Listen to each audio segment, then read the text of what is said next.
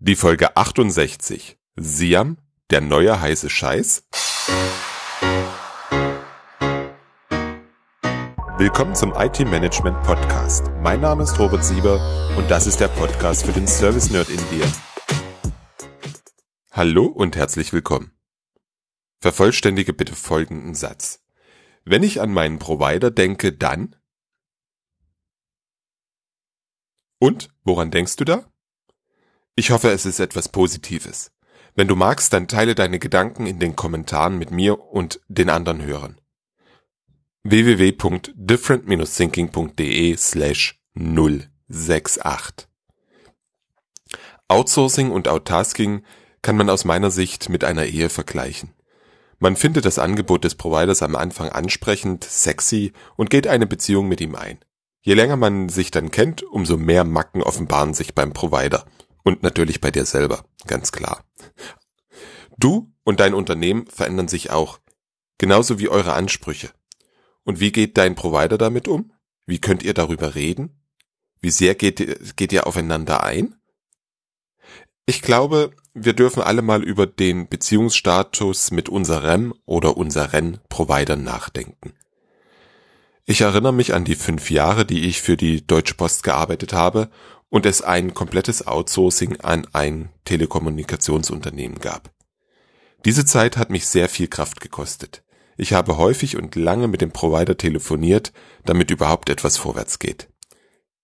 Klar, wir waren nur eine Tochter und wir hatten etwas andere Anforderungen als die Mutter. Klar, da kann man schon durcheinander kommen als Provider. Aber so? Nein, das wird jetzt keine Aufarbeitung einer für mich gescheiterten Beziehung. Was ich dir sagen möchte, das Management eines Komplett-Outsourcings mit einem Provider war eine tagfüllende Aufgabe. Manchmal sogar mehr. Wie ist das dann erst mit mehr als einem Provider? Aktuell habe ich als CIO mehrere Provider, die uns Leistungen zuliefern, die wir zu Business Services bündeln. Während du bei einem Provider monogam lebst und dich ganz um diese Beziehung kümmern kannst, bist du mit mehreren Providern polygam. Erschwerend kommt dazu, dass es im besten Fall die Provider untereinander auch eine Beziehung haben. Zumindest auf einer bestimmten Ebene. Du kennst bestimmt den Spruch, drum prüfet, wer sich ewig bindet, ob sich nicht was Besseres findet. Oder? Ich möchte hier in Sachen Provider den Schwerpunkt auf das Prüfen legen. Bevor du mit einem neuen Provider einen Vertrag schließt, darfst du prüfen, ob er die gleiche Vorstellung von Zusammenarbeit hat wie du. Ob er bereit ist, sich auf deine Art und Weise einzulassen, mit dir und anderen Providern positiv und zielgerichtet zu arbeiten. Einfache Frage. Was verstehst du unter Qualität? Was versteht der Provider unter Qualität? Reicht dir der 0815 Standard SLA oder brauchst du andere Leistung? Und ich höre hier jetzt mit dem Vergleich mit der Ehe auf. Aus Liebe findet man einen gemeinsamen Weg, geht Kompromisse ein und ändert sich vielleicht sogar ein wenig selbst. Die Zugeständnisse in Richtung Provider sollten in der Regel nicht so weitgehend sein. Du erwartest eine Leistung, für die du bezahlst. Du darfst klar formulieren, was dein Unternehmen erwartet und zum Schluss darfst du prüfen, ob genau das im Vertrag steckt. Hier legst du den Grundstein für eine gute Zusammenarbeit und deine eigene Zufriedenheit. Ich habe in einem kleinen E-Book für dich zusammengetragen, über was du alles nachdenken darfst, wenn du eine Vereinbarung mit einem Provider schließt. Dazu habe ich in Podcast Folge 32 mit Carsten Bliesen gesprochen und wir beide haben das Outsourcing Governance getauft. Den Download findest du in den Show Notes unter www.different-thinking.de slash 068. Und wenn du schon den Newsletter abonniert hast, dann hast du dort einen Link zum Download, klickst einfach drauf und bekommst das Ganze dann ausgeliefert. Das war der erste Schritt, also das Beschreiben dessen, was du von einem Provider erwartest. Wenn du einen Vertrag geschlossen hast, der genau das verspricht, was dein Unternehmen braucht, herzlichen Glückwunsch. Du hast eine aufwendige und immer wieder schwierige Aufgabe erfolgreich abgeschlossen. Jetzt geht die Arbeit allerdings erst los. Der beste Vertrag nutzt nichts, wenn du und dein Provider nun so weitermachen wie bisher. Der Vertrag und die Leistungserbringung gilt es mit Leben zu erfüllen. Dazu gehört viel mehr, als mir so auf den ersten Gedanken einfallen würde. Daher möchte ich dir heute ein Framework vorstellen, welches sich mit der Steuerung von Providern beschäftigt. Das Ganze heißt SIAM oder SIAM, Service Integration and Management. SIAM geistert seit einiger Zeit durch das Internet und scheint zumindest im englischen Sprachraum einen gewissen neuen Hype auszulösen. Mir scheint, als müsste jetzt alles Siam sein. So wie das neue Eitel. Die ersten Berührungen hatte ich 2015 durch ein White Paper von Kevin Holland. Warum ich dem damals nicht hinterhergegangen bin? Keine Ahnung. Mir erschien es damals irgendwie nicht passend, überflüssig. Vor kurzem bin ich immer wieder über Siam gestolpert und habe begonnen, mich damit intensiver zu beschäftigen. Um was geht es? Beginnend in den 70er Jahren haben Unternehmen angefangen, Leistung an andere Unternehmen auszulagern. Im Jahr 1989 kam erstmals das Wort Outsourcing auf und wurde als mögliche Geschäftsstrategie formuliert. Heute sehen wir viele verschiedene Formen davon. Auslagerung einzelner Tätigkeiten, was wir als Outtasking bezeichnen, bis hin zur Auslagerung ganzer Unternehmenszweige wie IT, Personal oder der Buchhaltung das Business Process Outsourcing, kurz BPO. Ich habe in den vergangenen Jahren immer wieder, auch ganz persönlich, erfahren, dass das Management von Outsourcing ganz andere Herausforderungen beinhaltet. Du und deine Organisation brauchen andere Fähigkeiten, um damit erfolgreich umzugehen. Outsourcing löst Probleme und lässt gleichzeitig neue Probleme entstehen. Du kennst sicher den Klassiker.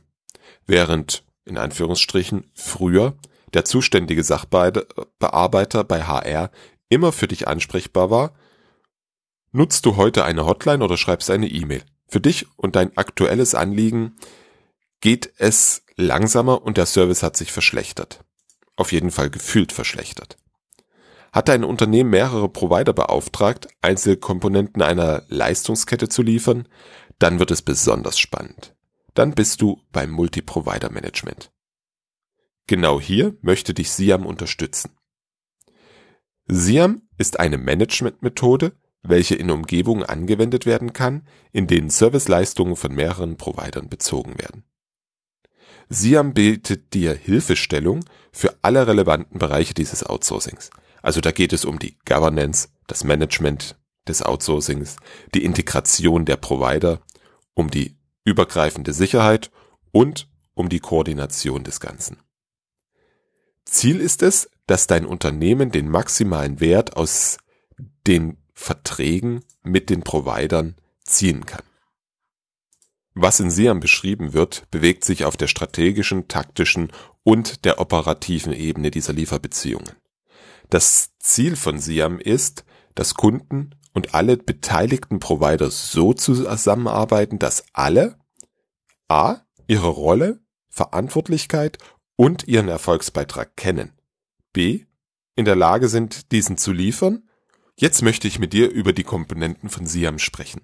Lass uns mit den Strukturelementen beginnen. Siam kennt drei verschiedene. Die Boards, die Process Forums und die Working Groups. Für mich sind diese drei die interessantesten und wichtigsten Elemente in Siam. Es geht darum, alle Beteiligten, Kunde, Provider, Serviceintegrator an einen Tisch zu holen. Ich ärgere mich schon ein bisschen, dass ich eigentlich nie selber auf den Gedanken gekommen bin, genau das zu machen und alle einen, einen Tisch zu holen. Ich habe zwar über die Outsourcing Governance klar geregelt, wie ich mit den Providern zusammenarbeiten möchte. Dort drin steht auch, wie die Provider miteinander arbeiten sollen. Alle zu bestimmten Themen zusammenzuholen, daran habe ich wie gesagt nie gedacht. Du nutzt die drei Elemente, um bestimmte Fragen und Aufgaben providerübergreifend zu bearbeiten und ein gemeinsames Verständnis herzustellen. Dabei kann es um folgende Dinge gehen.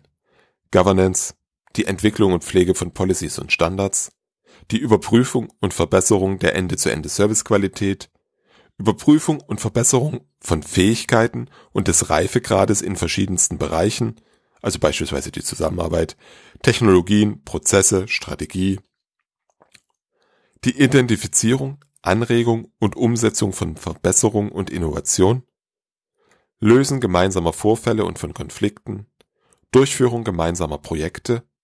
Und letztlich Integration, Aggregation und Konsolidierung von Messdaten, um eine Ende-zu-Ende-Sicht auf die Services zu bekommen. Boards sind für die Governance im SIAM-Ökosystem zuständig. Sie treffen Entscheidungen und sind für diese rechenschaftspflichtig. Boardsitzungen finden regelmäßig auf allen drei Ebenen statt. Also strategisch, taktisch und operativ. In den strategischen und operativen Boards sind sowohl der Kunde, der Serviceintegrator, als auch der Provider bzw. die Provider vertreten. In taktischen Boards nur der Serviceintegrator und die Provider. Die Boards klären auf Management-Ebene alle Dinge rund um die Serviceerbringung. Konkrete und Arbeit im Detail findet in den Prozessforen und den Working Groups statt. Prozessforen konzentrieren sich, wie der Name sagt, auf einzelne Prozesse und auf Teilaspekte dieser Prozesse.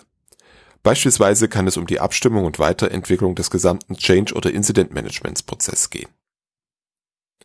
Vertreten sind dann die entsprechenden Spezialisten aller Beteiligten. Damit sind die Prozessforen das wichtigste Instrument, um die Zusammenarbeit der Provider zu forcieren und zu entwickeln. Das Ziel ist, dass es in deinem Ökosystem nicht das schwarze Peter-Spiel gibt, sondern alle zum Wohl des Kunden miteinander arbeiten.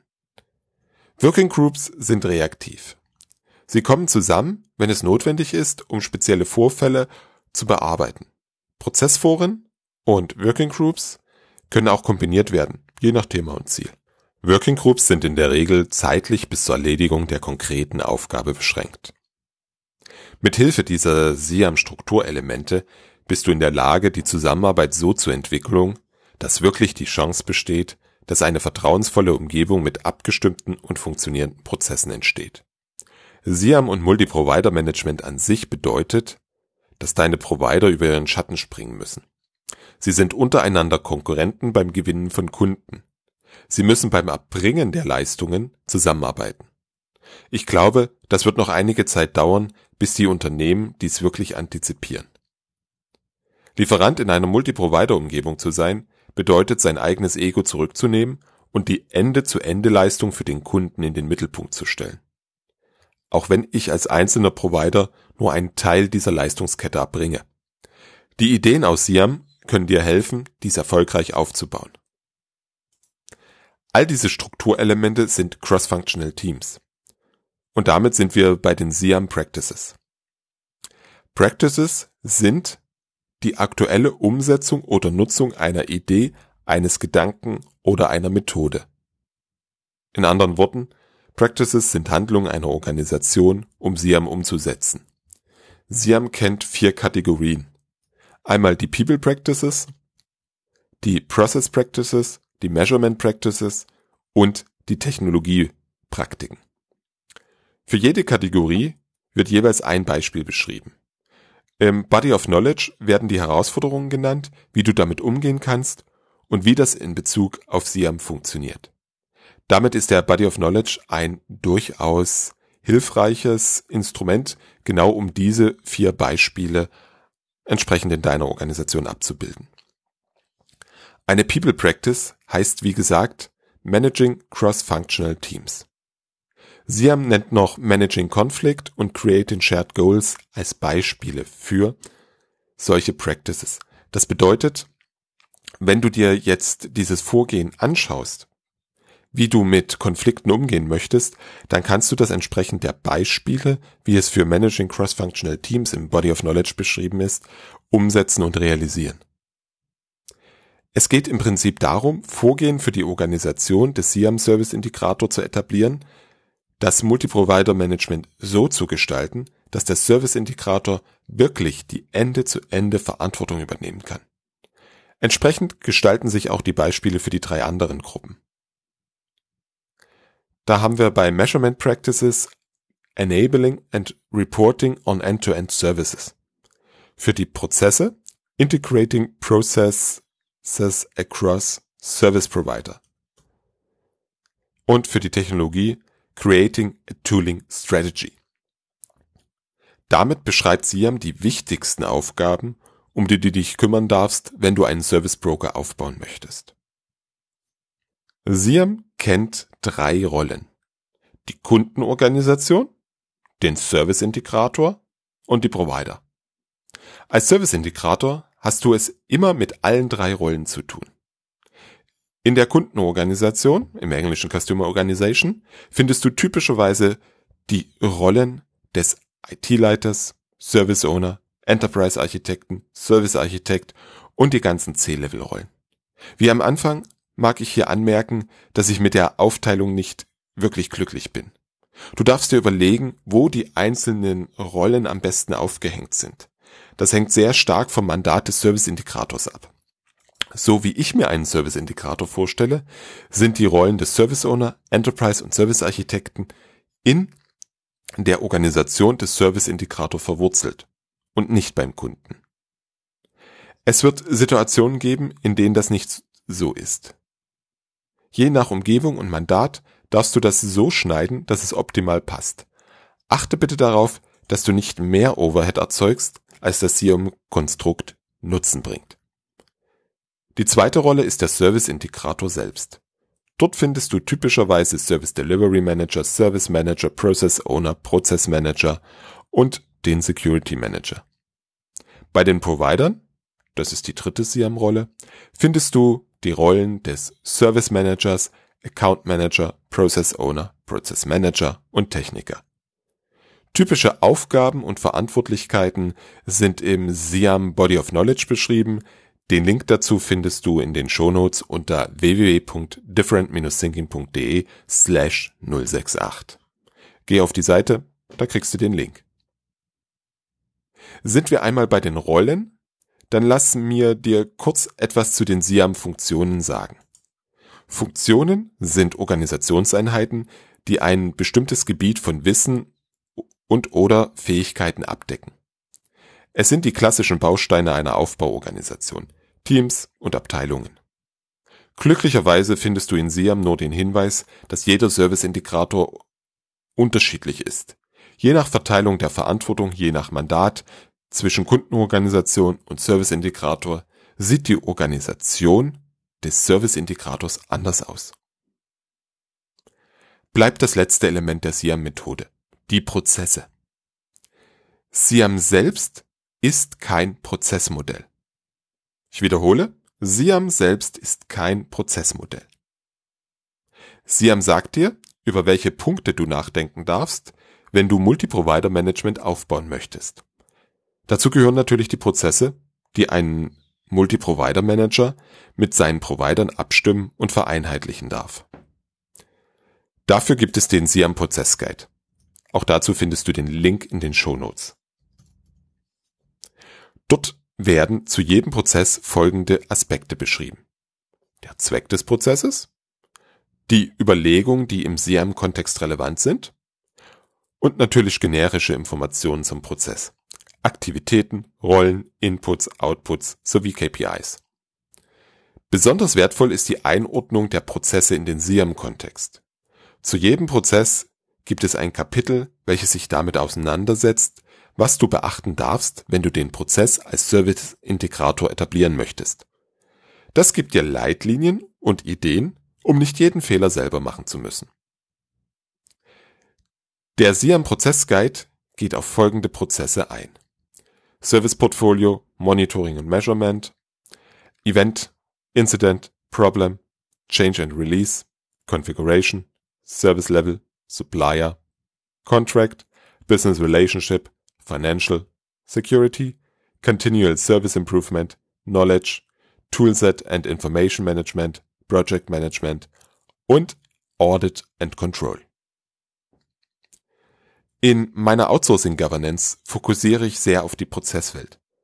Harmonisierte und gut funktionierende Abläufe zwischen den Providern untereinander und zwischen Provider und Service Integrator sind ein wichtiger Erfolgsfaktor für SIAM. Den Download der Outsourcing Governance findest du auch in den Shownotes www.different-thinking.de slash 068. Wie kommt jetzt deine Organisation von heute zu einer funktionierenden Service-Integrator-Organisation? Um es gleich zu sagen, ein Einführungsprojekt wird auch hier nicht funktionieren. Es ist eine Veränderung deiner Organisation, bei der alle Bereiche betroffen sind. Es ist kein Vorhaben der IT oder ein Vorhaben des Business. Es ist eine Unternehmensentscheidung und damit ein strategisches Projekt. Und genauso darfst du damit umgehen. Das bedeutet, du hast auf der einen Seite das fachliche Projekt und auf der anderen Seite das Veränderungsprojekt. Für letzteres verweise ich dich auf die Folge mit Rainer Ritter, in der wir über Lean Change Management gesprochen haben. Link dazu in den Show Notes. Für den fachlichen Teil gibt dir Siam mit der Siam Roadmap eine Idee, wie es funktionieren könnte. Es handelt sich dabei um eine iterative Vorgehensweise in vier Stufen. Die vier Stufen der Siam Roadmap sind Discover and Strategy, die zweite Stufe ist Plan and Build, die dritte Implement und die vierte Run and Improve. Für jede dieser vier Stufen sind in Siam die Ziele, Trigger, Inputs, Aktivitäten und Outputs genannt. Daran kannst du dich gut orientieren. Lass uns mal auf die Ziele der einzelnen Stufen der Siam Roadmap schauen. In der Phase Discover and Strategy sollen folgende Ziele erreicht werden. Erstens, ein Siam Transition Projekt soll etabliert werden. Also die komplette Prozessorganisation, Management Commitment und alles, was dazugehört. Das zu verwendende Governance Framework soll definiert werden. Hinweis mal bitte in Richtung COBIT 5 schauen. Die Strategie, das spezifische SIAM-Modell und die betroffenen Services sollen definiert werden. Du arbeitest sie hier noch nicht wirklich aus, sondern fängst an, in diese Richtung zu definieren. Die Analyse des Ist-Zustandes der Organisation, Fähigkeiten, Services, Service Provider, Prozesse soll durchgeführt werden. Das ist die wichtigste Grundlage für dein SIAM-Modell, für deine Transition in dieses SIAM-Modell. Du darfst wissen, wo steht deine Organisation und wo soll deine Organisation hin. Und das letzte Ziel in der Discover and Strategy Phase ist es, den Providermarkt zu eruieren und zu schauen, welche Provider kämen denn in Frage. Damit soll sich die Kundenorganisation klar werden, mit welcher Strategie das SIAM-Projekt gestartet werden soll. Dabei geht es wie gesagt noch nicht ins Detail. Alles bis auf die Ist-Analyse ist hier High Level. In der nächsten Stufe geht es dann ins Detail. Die Ziele der Siam Roadmap Stufe Plan and Build sind Design des Siam-Modells vollständig beschreiben, inklusive der Services, die betroffen sind. Du darfst dir dann dein Siam-Modell genehmigen lassen. Der Service-Integrator und die Provider sind auszuwählen. Und es darf das Veränderungsprojekt innerhalb der Organisation beginnen. Mit Veränderungsprojekt meine ich hier vor allem die Veränderung der Organisation und die Begleitung der Veränderung der Menschen. Stichwort Lean Change Management. Von der Veränderung sind die Kundenorganisation, der Service Integrator und die Service Provider betroffen. Alle gilt es in das neue Modell zu integrieren. Diese Arbeit wird in der dritten Stufe der CM Roadmap erledigt. Die nennt sich Implement. Hier findet jetzt die Veränderung der Organisation statt. Du baust den Service-Integrator auf und kündigst Lieferantenverträge, veränderst diese oder holst neue Provider an Bord. Es ändert sich sehr vieles auf einmal. Service, Prozesse, Rollen, Technologie und Tools. Bitte vergiss das Veränderungsmanagement nicht. Sonst hat deine Organisation zwar eine neue Aufbauorganisation und der eine oder anderen einen neuen Titel, doch die Ziele wird das Projekt garantiert nicht erreichen. Es gibt verschiedene Wege, wie du das Ziel erreichen kannst. Du kannst einen Service nach dem anderen umstellen. Du schaust dir deinen Service an, deinen Servicebaum, nimmst die darin beteiligten Provider und stellst sie auf das SIAM-Modell um. Zweite Variante wäre Umstellung eines Providers nach dem anderen. Das heißt, du nimmst einen Provider, schaust, in welchen Services er Beiträge leistet und stellst diese um. Du kannst auch einen einzelnen Prozess nehmen als Ausgangsposition und darüber alle Provider umstellen oder du nimmst auch eine einzelne Practice und stellst entsprechend auf das SIAM-Modell um. Und natürlich kannst du alles auf einmal ändern. Alles abhängig von deiner Ausgangssituation. Wichtig, überfordere nicht dich, deine Organisation und nicht die Provider. Überforderung ist in Veränderungsprojekten immer ein ganz großes Problem, weil das sofort einen Blocker reinhaut und du eigentlich nicht mehr vorwärts kommst. Diese Phase 3 wird ihre Zeit benötigen. Im Sinne eines Projektes wäre dann hier nach Abschluss der Implementphase Schluss. Wie du weißt, ist die kontinuierliche Arbeit an einem System und einer Organisation sehr wichtig. Daher sieht die SIAM Roadmap mit Run and Improve eine vierte Phase vor. Die Ziele dieser Phase sind, das SIAM-Modell betreiben, die Service Delivery steuern und managen, also das Daily Business, Prozesse, Teams und Tools managen und CSI-Aktivitäten durchführen. Somit endet diese Phase eigentlich nie. Sie ist der tägliche Betrieb des Service-Integrators, sie liefert auch wieder Input in die anderen drei Phasen, so dass die SIAM Roadmap im Sinne des CSI immer wieder durchlaufen wird. Du hast jetzt einen Überblick zu SIAM bekommen. Was hältst du davon? Deine Meinung interessiert mich.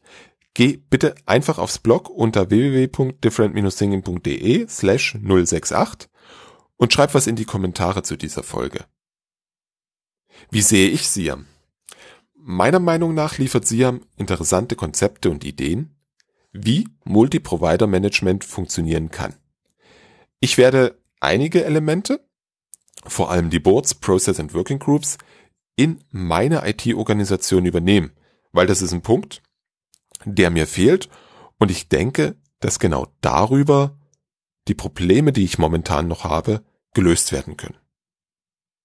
Die SIAM Roadmap ist ebenfalls sinnvoll und kann als Leitfaden für eine Adaption dienen. Wie immer ist Siam kein Wunder oder auch kein Allheilmittel. Meine kritischen Gedanken habe ich dir an der jeweiligen Stelle schon mitgeteilt. Die sind auch gar nicht schlimm, denn auch Siam kannst du nicht einführen. Deswegen nimm Siam und schaue, was für dich sinnvoll ist und setze es entsprechend deiner Rahmenbedingungen um. Ich danke dir fürs Zuhören und freue mich, wenn du das nächste Mal wieder reinhörst.